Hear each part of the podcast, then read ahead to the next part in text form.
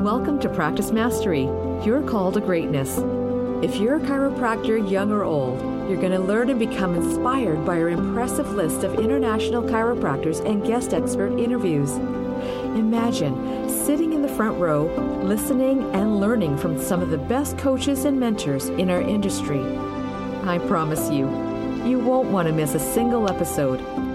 Welcome to Practice Mastery. It's great to have you on the show. We've got a very special guest today, of course. And welcome back to the, the new season. Uh, I know uh, I missed you as a listener. Thanks for your feedback, for all of you who have given us uh, feedback. And, you know, Practice Mastery is all about uh, helping you achieve more mastery in your practice, whatever that means to you. Today's special guest, he is truly a chiropractor on a mission to save lives and to change the way you think about the true meaning of health. In practice for nearly 30 years, he and his wife, also a chiropractor, have built one of the most successful high volume practices in Canada. Dr. Colin is an international speaker, practice coach, and mentor with Max Living. His vision for chiropractic is a big one, inspiring more young people to choose a chiropractic path as their inspired career path. A great big welcome to Dr. Colin Elkin, visionary chiropractor. Welcome, Colin. Dr. Allen, thank you so much. It's a pleasure to be here. I'm grateful for the opportunity to, to sit and talk with you today. Well, now, now we met almost unexpectedly, and I had, had a connection w- with you and, and chatted probably because we've been in practice for a few years, right? And from the same school, in fact. Absolutely.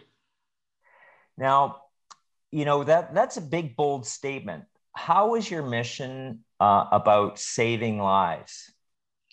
You know, I think that uh, the chiropractic profession is really, in my opinion, the best profession in the world. We we have the greatest reach or the greatest potential to reach people and help to change their mindset about what truly health is and where it comes from and I think that is so underrated. And unfortunately, I don't think that's driven home to students in school enough. Often, I see this in, in the years of practice and having the opportunity to go back and talk to quite a few schools over the years. Students really don't understand why they're there. And when you think about it, many students got into chiropractic for the path of some sort of getting into some sort of healthcare and right. let's face it, many of them didn't have the opportunity to go to med school. Maybe their marks weren't high enough, or maybe they chose something that was perhaps non medical or non pharmaceutical. Getting into chiropractic college was a way to help people, you know, and I think it, it was actually interesting. We joke about this all the time. I, I have a lot of colleagues that do interviews for chiropractic students, prospective chiropractic students going to school. And one of the questions they ask is why do you want to become a chiropractor? And and the answer almost 95 or 99% of the time is because i want to help people. Well the, the thing is you, you could you could help somebody change their tire when they have a flat or you could help an older lady across the street. You're still helping people.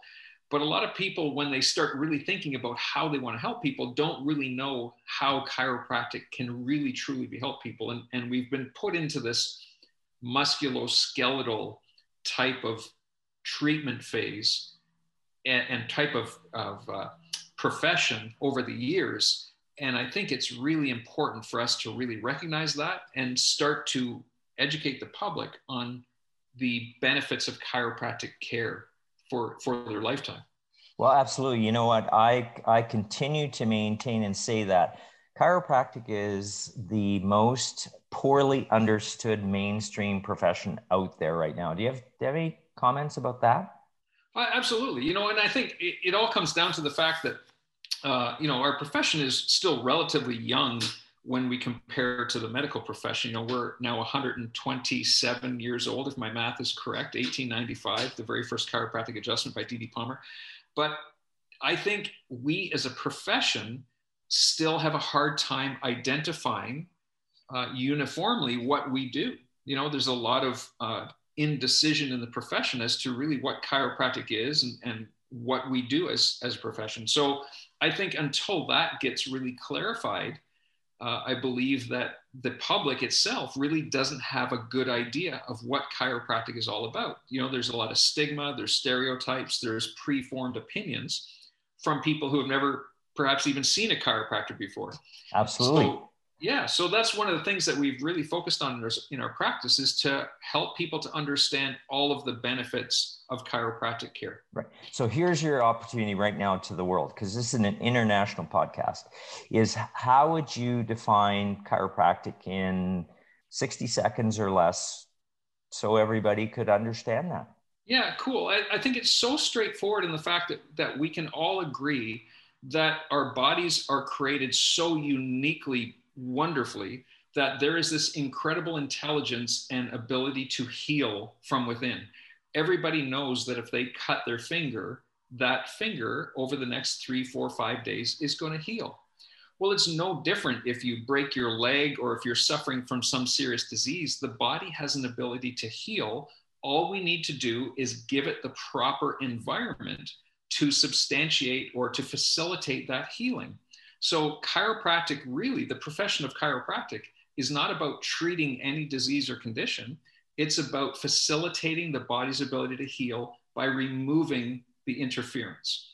And if our nervous system is the master connector and controller of our body, if we can remove interference from the nervous system, then we allow that body to heal at a better level. It works more efficiently, and our chances of healing from whatever it is we are afflicted from or with we have a better chance of overcoming, adapting, and healing.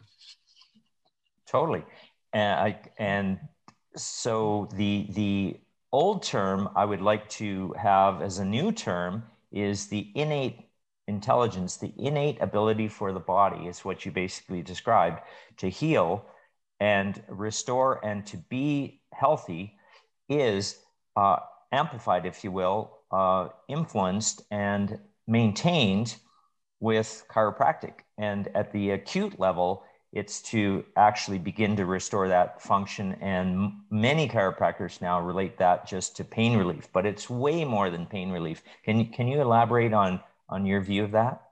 Yeah, well, when you study neurology, and I think any neurosurgeon, any professor of neurology would, would agree with this, and the fact that the nervous system is so complex. In fact, it's, it's complex far beyond our educated understanding even the most educated medical professional will agree that there's there's a lot of things we don't even fully understand about our own neurology, our own nervous system, and how the nervous system adapts and functions.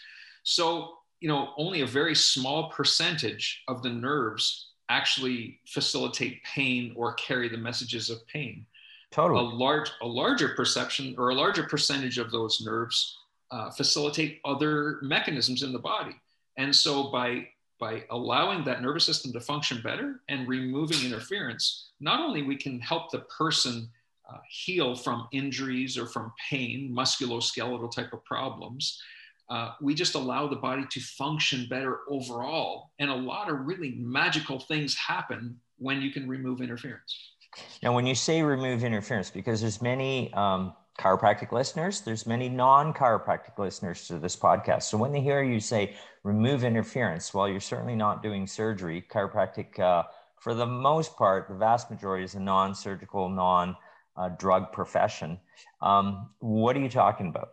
Yeah, that's a fantastic question. I think that really needs to be clarified. And the fact that, so we look at interference to the body in three forms. There's the three T's thoughts, traumas, toxins. And thoughts, traumas, toxins can cause aberrant effects in the body. Now, we really focus as chiropractors on the spine. Spinal joints, and really the spine is composed of 24 bones from the base of the skull right down to the tailbone. And those 24 bones are really needing to be in specific alignment and specific mobility to allow the nerves that pass through them and out from every level of the spine to work at their greatest capacity. And that's been shown through science. There's specific curves of the spine, there's specific alignments of the spine, there should be specific motion of the spine. This has been studied and studied and studied to the nth degree. And you know, when we talk about being evidence-based, chiropractic is very, very evidence-based, and the fact that there's been tremendous amount of study to show this.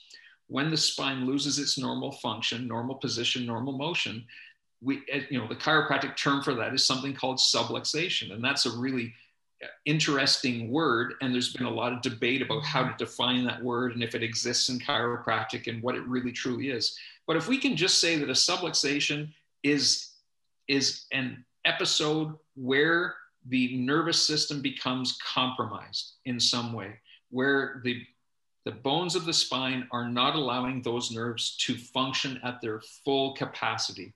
That's really what a subluxation right. is. And, and here's how I define it in my practice, and, and of course we're both in active practice, is misalignments, malfunctions, whether they be directly of the spine or indirectly affecting the spine, and therefore the nervous system because there's millions of nerves that come in and out of the spine and the brain and the and afferent and efferent as if in neurology um, those will affect the function of the body whether it be negatively or positively or you know there's it's really health is either negative or positive.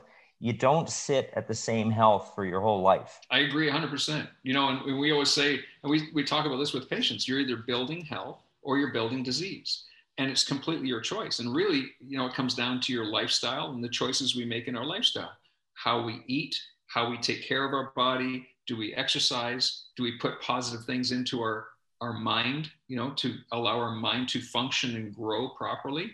And all of these things contribute to either building health or building disease. So when we add chiropractic adjustments to the fold uh, you know, by removing the interference and realigning the spine and allowing those nerves to actually start to function better, then we can really get the person facilitating their own healing and function at a higher level. You know what's interesting, Dr. Colin, is is when we have a rational decision with someone who is not fighting us or chiropractic dogmatically with their own views, then really these are these are baseline points. Whether you're a chiropractic student listening to this, or or a longtime chiropractor, or everything in between, or non-chiropractor, this should make sense. These are factual things, right? We aren't making these up. They aren't dogmatic.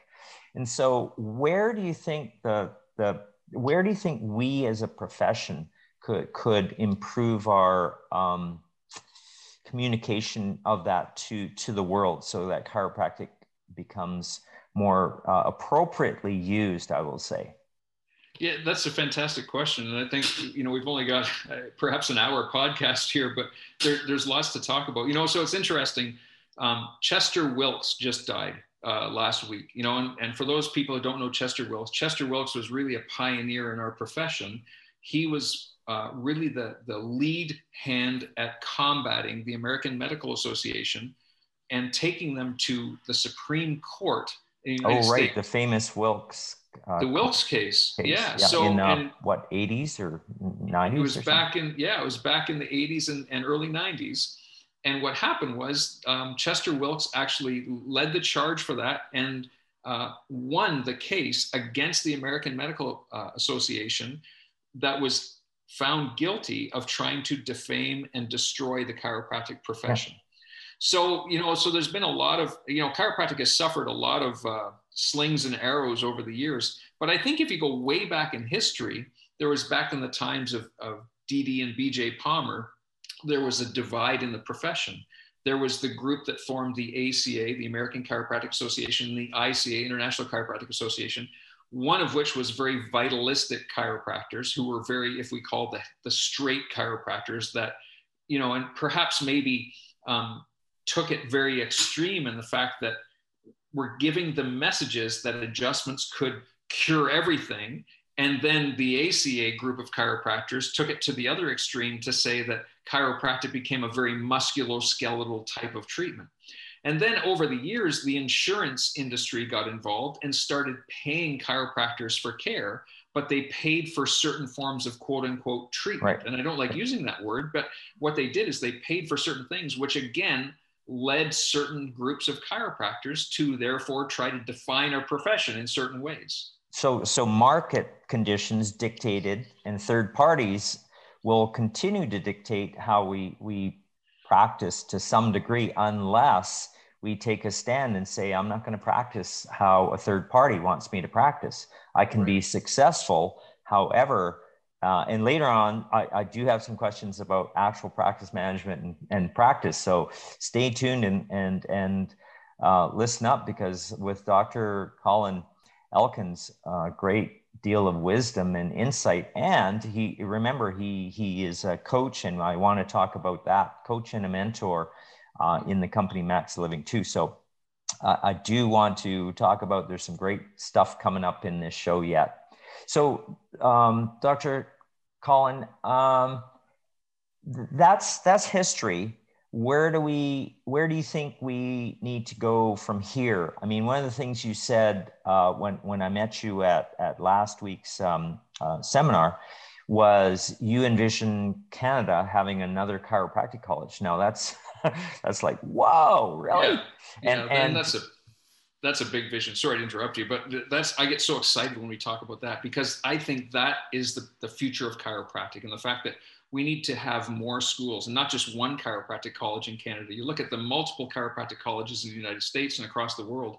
We really have one. There is a small one in Quebec, so let's say it's two. Sure. Um, you know, very very small one in Quebec. It's all French speaking, but CMCC is the main college in Canada in Toronto, and they have a very unique perspective of chiropractic so that really it it takes uh, one a one-sided view of the profession. However, to grow the profession, we need to stimulate more young people to say, "I want to become a chiropractor."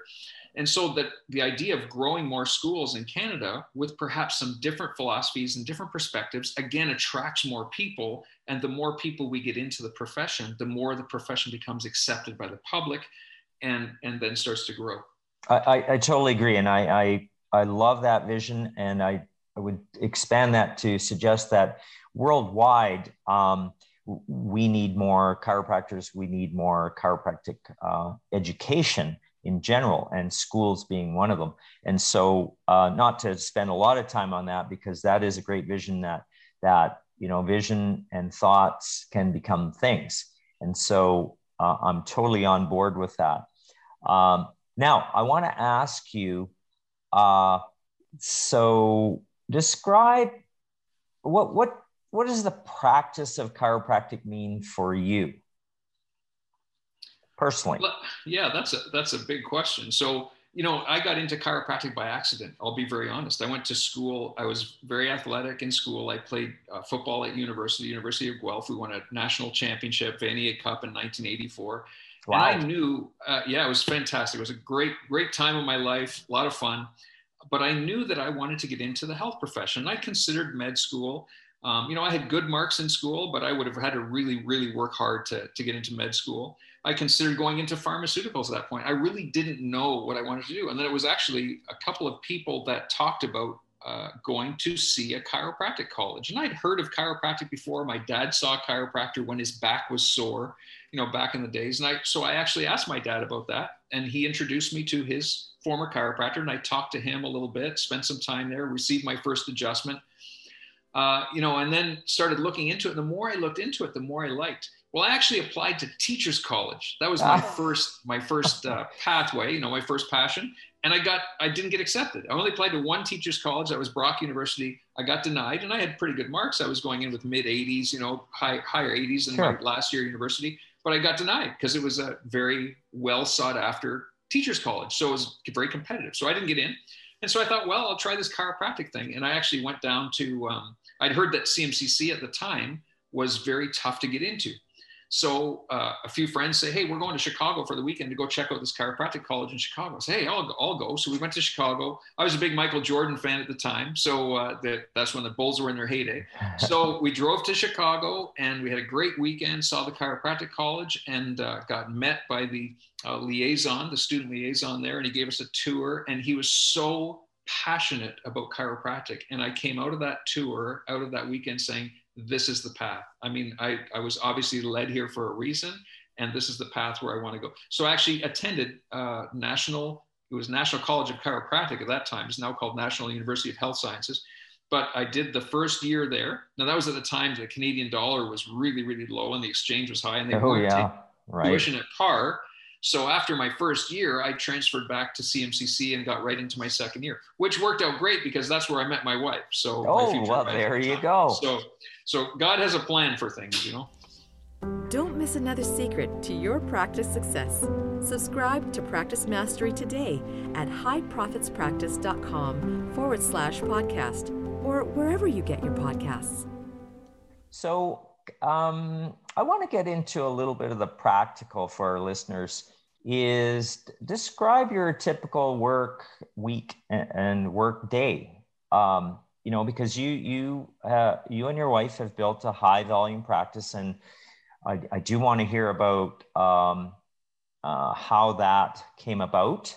So, uh, with Dr. Colin Elkin here on Practice Mastery podcast, talk about practice now. The practical. What does your typical day in work week um, entail? And you do one of the unique things. I, I think it's rather unique to have a group report of findings. And so, yes. what what does your typical week look like? Yeah. Okay. Great question. So, you know, going back, you know, Kim and I, when we got into practice, we really didn't know what we were doing. We just decided we were going to do everything that we mm-hmm. learned in clinic.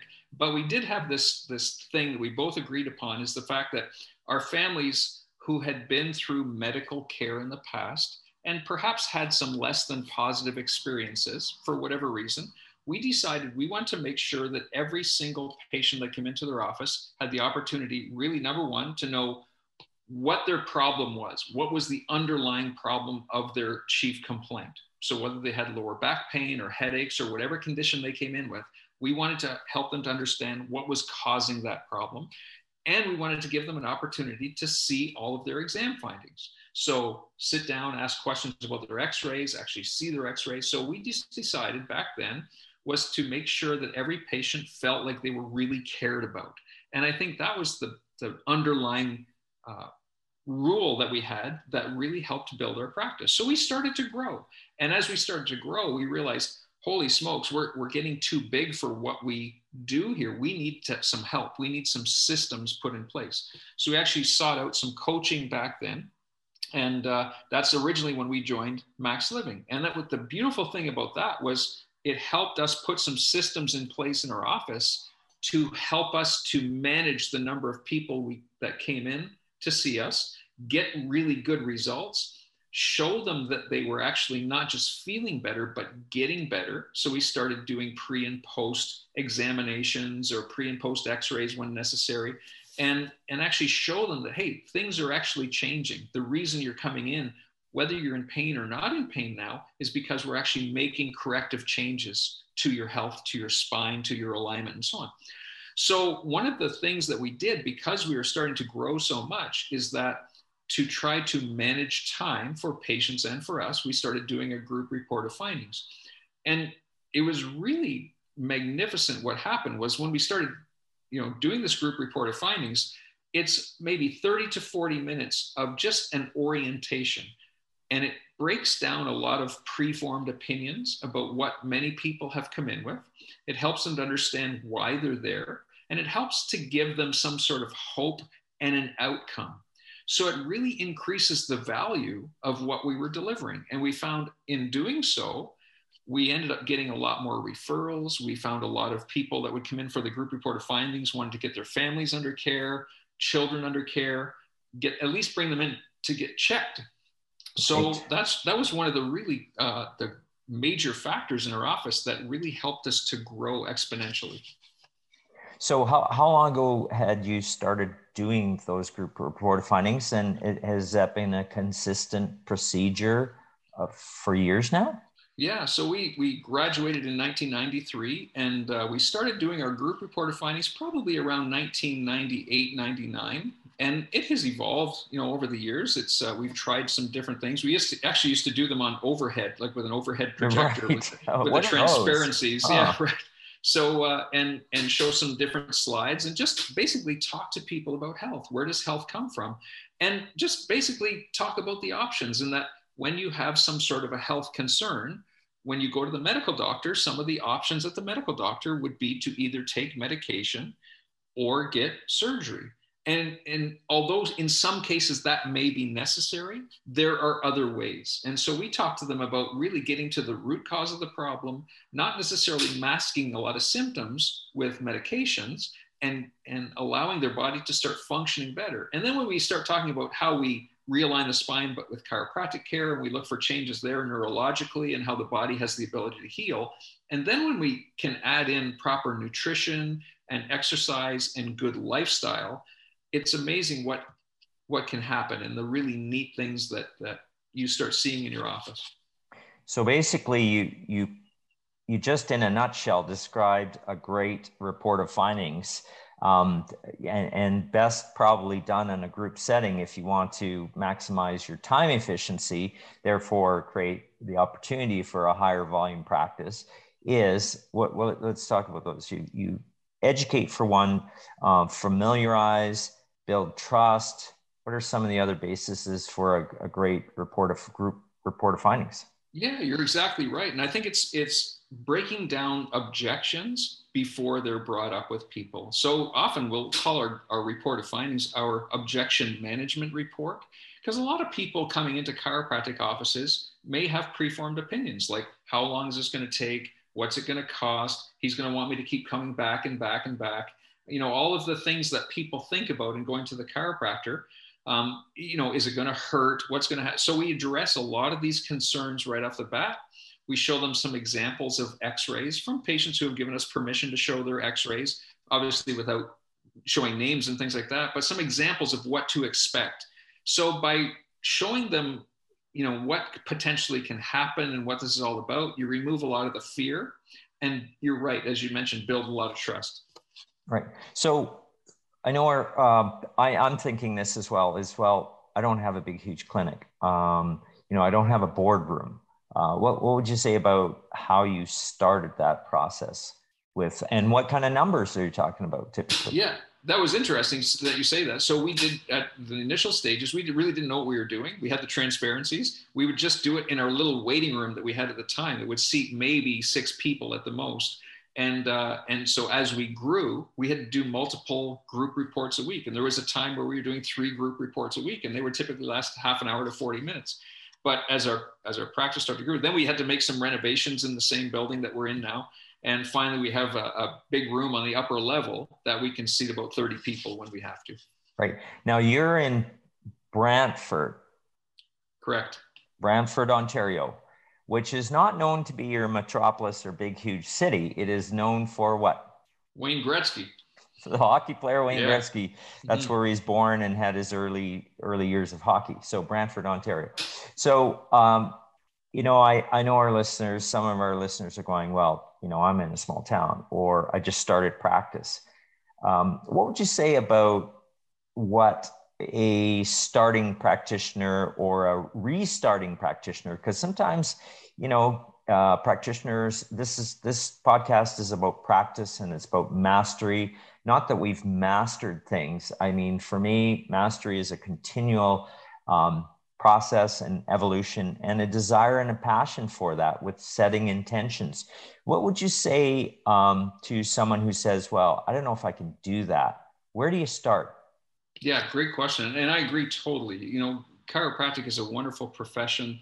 There's no one way or right way or wrong way to practice you know so i think it's it's personal preference there's a lot of different techniques there's a lot of different ways that you can care for people there's a lot of different ways that you can correct subluxation or that you can uh, take care of all kinds of people with different conditions so you know if i was going to go back and start all over again I would say the number one thing that I say to a lot of young chiropractors, and we've been so blessed to have so many uh, associates over the years come in and work with us. We've had students come in to do their externship or their uh, preceptorship here in our office. And um, I say to every single one of them is when you get into practice, uh, go see number one, go see as many offices as you can possibly see because there's no one way. You'll never see two offices doing exactly the same thing. There's different methods of practice, there's different styles, different practice management techniques, and so on. So go see as many as you can. You're going to pick and choose different things you like about each office, number one. Number two is have a mentor. Get a mentor, get a coach, get somebody who can guide you. And ideally, a good coach will be somebody that doesn't try to fit you into a mold. It will be somebody who can work with you, who can take your passion about what you want to do and help you to build that, help you to become really a better version of you. And that's really what I feel a good coach should be trying to do. Right, exactly. So get coaching as a minimum, get mentoring. So, what is the difference between uh, coaching and mentoring in your world?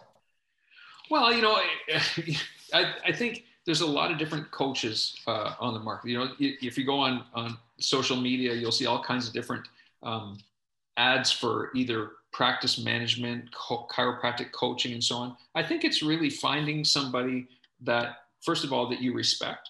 It's finding somebody who has done it themselves, because I think anybody who's been in practice for a long time uh, and has grown a practice that you know that has had the experiences of managing a team, of hiring and, and having to fire staff, of of having to manage all kinds of different patients uh, and get the results, you know. And then there's obviously whether you're in the United States or Canada, there's insurance billing concerns or issues, or do you have a cash practice? You know, how do you do these different things? So I think somebody who's been through it or is currently doing it is probably the best coach or, or mentor.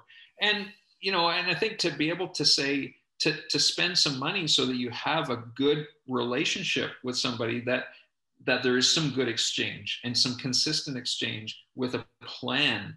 And coaching really is not a one-time thing. It should be honed over time. So I would I would suggest to somebody when you find a coach, consider being with that coach for you know at least a year, two years, three years, because growing a practice and a nice stable practice takes some time. Absolutely, and and uh, I mean I do some practice coaching um, and men- mentoring is one of the, the most important things that um, for me is is uh, starts with a mindset that I want to help, um, particularly my associates, to develop their practice and help them with uh, often little, sometimes big issues that come up that either frustrate them uh, or or disappoint them or case management wise. And I'll give you an example. Is that one of my associates all five star reviews, right? All five star reviews. And then they got their first one star review and they were they were really hurt. They were they were crushed. And now probably you and I have had a whole bunch of one star reviews. So it's like been there, done that. You know, like shake it off and just get more great reviews, right? From from the patients uh, that that love you and you're getting great results, which is most of the people, right? So uh, that's an example of mentoring and coaching. So I, when I ask that question about coaching and mentoring, it, I mean, it's obvious to me, but yes, I totally uh, understand um, that's got to be a connection and it's got to be a, a, trusting relationship. And I would say from, from the client perspective, if you're uh, interested in coaching and mentoring, have that chat because there's a whole bunch of people that will be not compatible to you, right? Colin, what do you think? Oh, for sure. You know, and I, think number one priority, this is, and it's interesting you bring that up because I, I think when we start judging our success on, like, as you say, the five star reviews versus the one star reviews, it, we're setting ourselves up for failure. And I think, and I remember hearing from a, a good friend of mine, Neil Cohen, is the vice president of Sherman College. And Neil said, uh, and I'll never forget this if love is your first technique, then you will prosper no matter what. And I think, you know, as soon as you can go into practice every day and really have a heart for all the people that you lay your hands on, all the people that you're serving, it, it's interesting, no matter what happens, for the most part, whether they get better, you know, whether they feel better, whether they don't feel better, they will still trust and respect you because they know that you care about them. And I think that is, if, I can say that as some advice to the younger practitioners, if you go into it with love in your heart, you'll never ever fail. Right. And, and listen to your intuition. And, um, you know, it does take a lot of what I, I remember still is, is um, present time consciousness, right? Jim Parker. Jim Parker. Present PTC, present time consciousness. In other words, stop thinking about what you're going to be doing uh, right after work and uh, stop thinking about the week that just went by that might not have been that great or the weekend that you still haven't gotten over it be totally present time with your with your patient i think that's a good general rule what do you think about that dr colin so that's a great point because i think as young practitioners we we perhaps have lower confidence when we get out of school and we have to justify the money, especially if you're dealing with a cash patient, a cash paying patient who's somebody who's paying you. And this is the beautiful thing about chiropractic and running a cash based practice is that there's accountability between doctor and patient. If you look at most medical relationships, the doctor's being paid by a third party and doesn't have full accountability to their customer, the, the patient, because the patient right. is basically seeing them for as what they perceive as free. Well, free in a socialized medicine. Right. So here's the, the thing is that if we can can have that uh, ability of that, you know, to, to say to the patient that we're one-on-one with that patient, we care about them, we love them, and we have that relationship, uh, I think that the, the trust is built right off the bat. We have more accountability to that person. Right. So, so of course, um, the world is, you know, third party cash.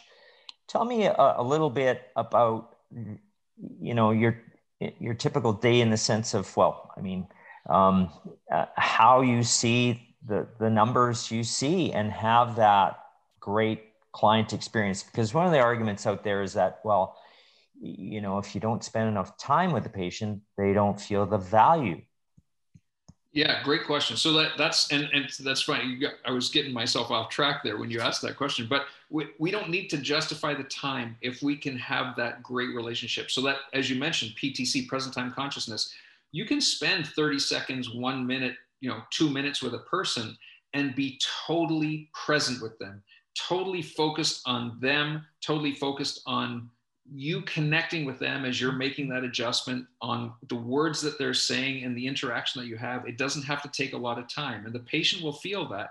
And most patients, when they feel that connection, it can be a very short connection, but they feel completely fulfilled with that interaction, that short little relationship. And I think that takes time. You know, I, I often talk about when I when I have the opportunity to talk to chiropractors is that there's a transition from when you get out of school you become as a graduate of chiropractic school, a very, very good diagnostician. You can recognize disease, pathology. You can start to, you know, you have all the tools to recognize people with some sort of problem coming into your office, and you can diagnose those tools very much. It takes some time to then become a chiropractor, to focus less on the pathology and more on the underlying problem. If the underlying problem is a subluxation or some sort of interference, there's a transition there from becoming that diagnostician trying to diagnose disease to therefore trying to correct the cause of the problem. But then something neat happens as you're in practice for a while. You transform from the difference of a chiropractor into that of a healer. And that is when you can start to really make connection with people and your healing might not come from that physical adjustment on the body. It might come from the connection. It might come from the words that you say or just the simple laying on of hands uh, of somebody. You know it's often i've often heard in the past that when you're in state when people come to see you and you have this real healing mentality about you it's almost like an energy that flows through you. People start to feel it when they walk into the room in your presence and that's the transition. And I think that happens with chiropractors over time. And that gives you the opportunity to really see more people in a very short period of time because your presence in that short little amount of time is so impactful and so powerful on those people. It's amazing when that happens, you transition into that the phone starts ringing like crazy. More and more referrals are coming in the door. More people want to see you, and your waiting room is now full. There's a lineup to see you. It's like waiting list practice time, and uh, and it's really a neat place to be. But it takes effort to stay there. It takes effort to get there, and it takes effort to stay there. Enjoyed the podcast? We'd love to hear your comments. It's simple. Rate and review Practice Mastery today at wherever you get your podcasts. We can't wait to see your review. You talked about a little bit about what it takes to get there. what does it take to stay there? Because I've been there, Dr. Colin. I've been there where I'm highly distracted and it's like, why is my week next week is it's not very busy. Like what happened here? And I realized that, geez, you know, I'm working on this project outside of the clinic. And, and sometimes my staff that have known me for, for a while say, uh, every time you go away and to a chiropractic seminar, uh, you know, th- things happen, you know, it's like boom, and your, your, your uh, energy changes, right? Yes. And yes. anytime there's an external project that's occupying your mind and, and headspace, seems like things start not working so well. You know, that's, why did Mrs. Jones cancel? She's she's come here every two weeks for the last five years, right? You know, type of thing. So I, I, that's been my personal experience. There's a whole bunch of other, you know, uh, anecdotes and, and gems about that. But my my question is that what does it take to stay in that zone, if you will? That's so great question, Alan. You know, and and I, I have some ideas on how that can. And listen, I'm I'm not perfect either, but I have learned over the years that it does take focus. And so for me to stay in the zone, I need to be so conscious of my own personal routine. So I'm very careful about what I allow into my mind. I try to stay away from social media. I try to focus on certain things, put positive input into my mind so that when I come into the office, I am in a healing state of mind for people. You know, I don't want to be distracted. And there's all kinds of things that distract us. It's family distractions, it's different hobbies, it's different activities. If we put if we start putting social media or TV or or whatever else into our mind, if it's negative thoughts, that affects our ability to, you know, engage in present time consciousness with their patients and it will show up in your practice. It happens all the time. So it, is it 100% perfect all the time? Absolutely not. But i have no. learned some tips and techniques over the years to keep myself on purpose. So do i get adjusted? Absolutely. I'm on a specific adjusting schedule. Do i eat well? I eat incredibly meticulously well. I'm very cautious about what i put into my body I exercise every single day. In fact, I think the last time I missed a day of exercise was 2017. So, and, and I can say that looking right into the camera, God's right. honest truth. I have not missed a day since 2017 of exercise. Amazing. So I try to do something for myself every day, but I do that to keep myself focused, keep myself on purpose, and make sure that I can be a good vessel for healing to happen with that patient and thus achieve better success overall, better results in the office, obviously better income, just better better relationships with my friends and my family, my spouse, you know, my children. So that's really I want to do everything I can to keep myself uh, where I need to be to be the best person that I can be. Wow, that, those are those are certainly practice mastery uh, gems and tips right there about keeping you, the practitioner, in a super healthy state so that you can do your work with mastery, right? You know, and I think it's important too, and you, you mentioned it, is to get energized and be with a group. And that's why, you know, I've been with Max Living now for uh, 20 years, and my best friends are in Max Living. So, you know, we go to seminars multiple times a year. Some of the seminars are in the US, some across Canada and uh, and that's where I can get re-energized. You know, it's like we get into the the room with chiropractors; it becomes the echo chamber. But it's so important to be around and surround yourself with like-minded people. If we're out by ourselves on an island, it's tough to maintain this purpose, and it's tough to maintain that energy if you're by yourself because a lot of things knock us down. A lot of there's a lot of negativity. You know, there's always something that's going to try to knock us down. So if we can maintain that group and uh, and be cohesive and learn from each other and experiment in our own offices and then share it with other people, it is again, it's very very energizing as as you mentioned. So that being said, as we wrap up uh, this this uh, episode, uh, tell tell us a little bit about your involvement in Max Living and, and why it's important, uh, both as as a participant, which you kind of already mentioned about that camaraderie and and hanging out with people of, not only like mind and like practice, which is important, but your involvement with Max Living. Where is it currently at? Yeah. So as I mentioned, you know, we, myself and my wife Kim, we got into it 20 years ago because we wanted some systems in place for our office, some practice management systems, and that we, we gained that very, very quickly, which was fantastic. However, the neat thing is with Max Living, it's a very unique delivery of chiropractic. So yes, we focus on correcting spines and we practice. Uh, typically, we practice a technique that's uh, corrective care chiropractic. So we want to take a patient from where they are, talk about subluxation, explain what subluxation is all about, how it's affecting them neurologically, and then get them under a course of care to show them correction in their spine. So, yes, we do pre and post x rays, and we will see some changes in spinal curvatures, scoliosis. We have one of the leading technique uh, teachers in Max Living, Dr. Tony Nalda. He's very, very well studied. He's uh, very proficient in CBP and Pettibon, uh, Clear Institute techniques, so these spinal corrective techniques. And he teaches our, our technique program. Absolutely brilliant, very, very scientifically based. Uh, and it's, uh, I'm going to say, for anybody who's interested in refining their technique, he is definitely the, the go to guy as far as refining your technique. But the neat thing with Max Living is that we teach the five essentials. So it's not just about correcting your spine. We then teach people about proper nutrition. And I find this is a huge draw for people. A lot of people want to learn how to eat better, how to feel better, how to reduce inflammation, how to lose weight, how to change their hormones. So we have systems with Max Living that teach people how to eat, what supplements to take, what vitamins to take, you know, certain things like that.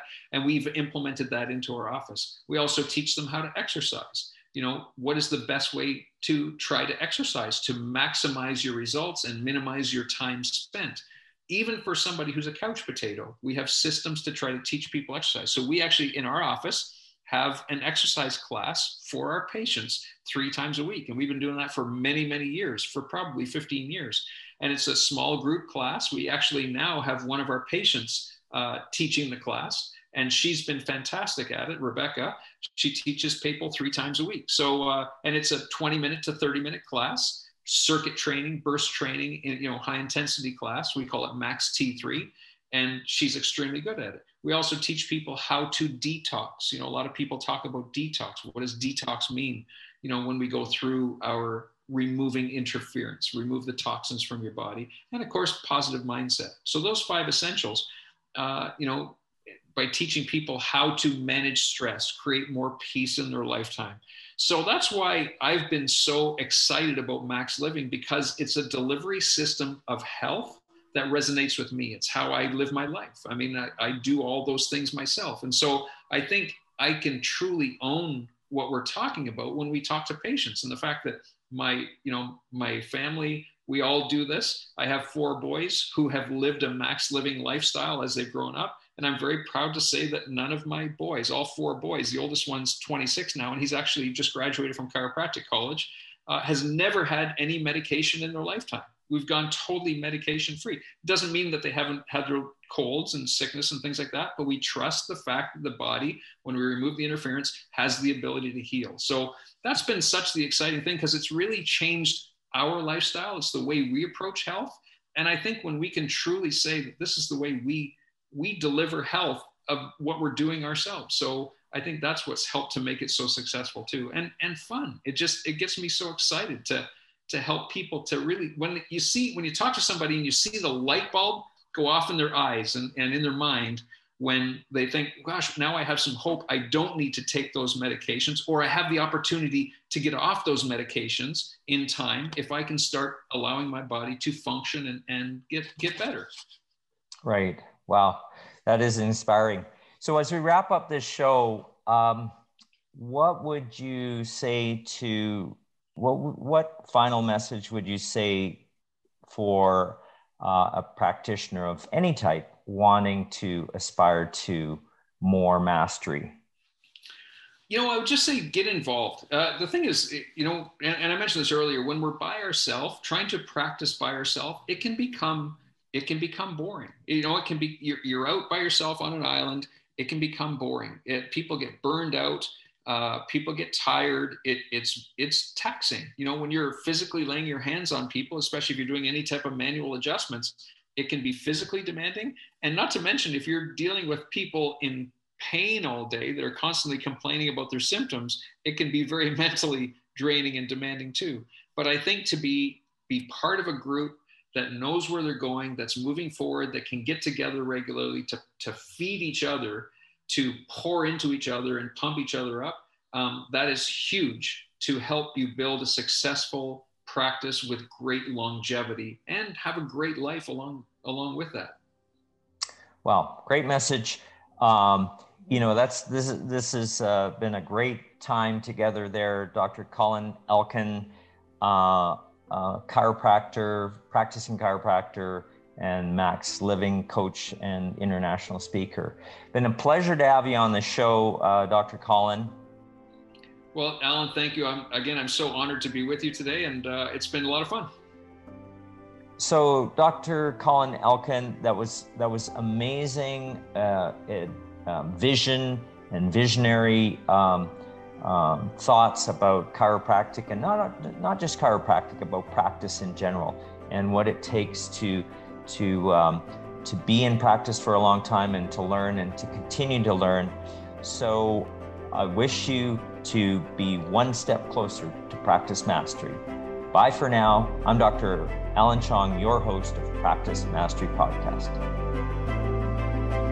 Well, that wraps up another episode of Practice Mastery Your Call to Greatness. We hope that you've enjoyed the show. For show notes, to listen more, and to subscribe, go to highprofitspractice.com forward slash podcast. We'd love to hear from you. So remember to rate and review this podcast wherever you get your podcasts. So until next time, wishing you one step closer to practice mastery, your call to greatness. All content for Practice Mastery podcasts and all related media of Practice Mastery, Your Call to Greatness are claimed and protected by copyright. All rights reserved by Dr. Alan Chong.